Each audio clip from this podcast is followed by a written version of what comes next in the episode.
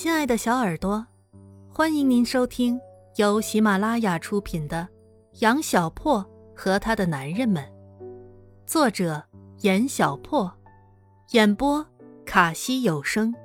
欢迎订阅。第一章第二节。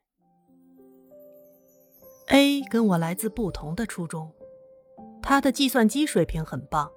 不过英语很烂，这互相很是矛盾的两点，让我对他更加充满了敬仰之情。A 长得很高，当时才十五岁年纪的他小子就已经窜到一米八五了。我身体发育比较晚，到了大学还长个儿。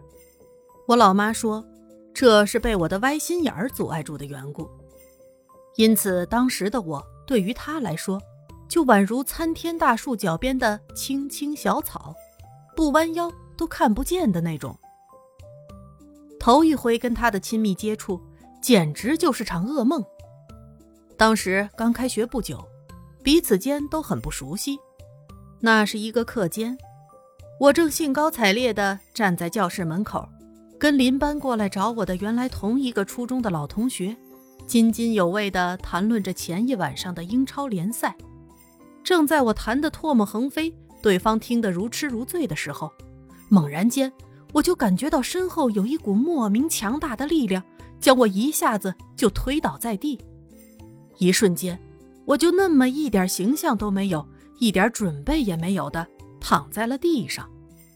更让我痛彻心扉的是，当我无力地躺在地上，怒目而视着眼前的那个把我撞倒在地的罪魁祸首的时候。A 同学只是回头扫了一下他的作案现场，便拿着篮球扔下一句：“长这么小没看到你啊。”便心安理得的扬长而去了。从此，这句话就成了我很多好友用来取笑我的耻辱把柄。所以，A 给我的最初印象是不及格的。当然，一般越是冤家。越容易出现转机，擦出火花。电视都这么演，想不到我也终究不能免俗。经过这次事件之后，每次我见到 A，都故意装作视而不见。其实这么说很伤心，因为我必须要装才能对他视而不见，而这家伙只要昂首抬头，平视前方，就完全能无视我的存在，真不公平呀！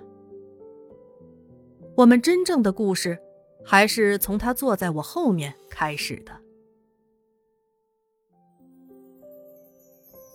凭借我突出的傲人成绩，以及无法专心听讲，而且擅长扰乱课堂纪律的特长，于是尽管我身材娇小，高老头还是果断的把我安排到了后排，与班里最能调皮捣蛋的男孩子们混在了一起。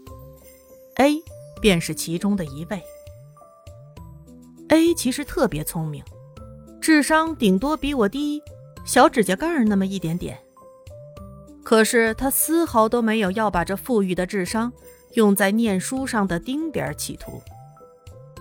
每到上课的时候，他就捧着漫画看得昏天黑地，下了课就拿着篮球去操场上跟疯驴一样的乱跑。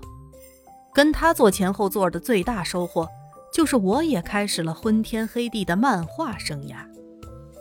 现在想想，或许那时候他就已经知道自己将来要走什么样的路了。直到我跟他后来分别了，一开始我还以为他只是个头脑简单、四肢发达的傻小伙，后来慢慢才发觉，其实是我一直都未懂他。他很明白自己要做什么和能做什么，不像我，成天自以为很聪明的耀武扬威的招摇过市，其实自己根本就不知道自己要做什么，或者想做什么。A 的身上似乎天生就有一种魔力，让人无法跟他结仇。当他在我身后拿着尺子，打洞一般的不停的捅我。而我终于忍无可忍，怒气中烧，一脸狰狞的回过头，准备好好跟他大战一场，旧账新账一起了结的时候，却发现他正冲着我咧着大嘴，无比开心地笑着，露出一嘴洁白整齐的牙齿，而手里竟赫然拿着一张他不知什么时候画好的我上次被他撞倒在地之后躺在地上的滑稽形象，乐不可支。之后，我拿着那张可笑的漫画。看着栩栩如生的自己，也笑得花枝乱颤起来。笑完之后，我就跟 A 成了有漫画同看、有球赛同砍的好哥们儿。那时候很流行五子棋，我代表班里的女生，可谓杀遍全班无敌手。为什么一定要强调是代表女生呢？因为江湖中有一条不成文的规定。凡女生者，皆可毁其一步。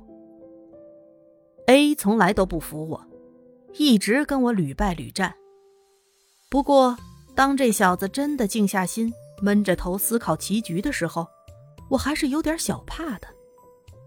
所以，我战胜他的必杀法宝，就是每当他要准备认真思考的时候，就开始大声即兴表演古代原创版诗词，诸如。鹅鹅鹅，缘愁似个长，飞流直下三千尺。归去，千树万树梨花开。像这样的原创诗歌，一般吟诵不过三首，这厮一定崩溃，要起立跟我死磕。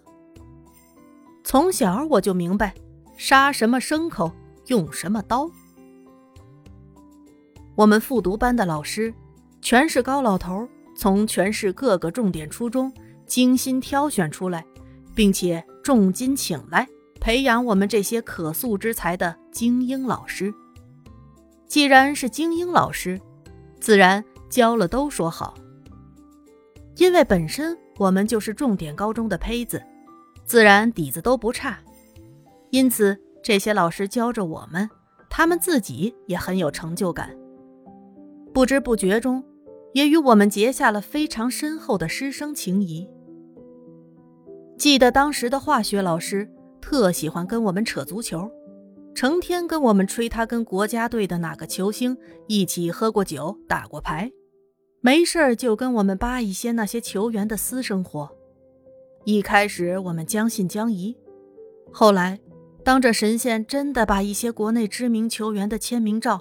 拿来厚厚一叠子甩我们脸上的时候，我们当时乐的就差给这位可爱的化学老师跪下了。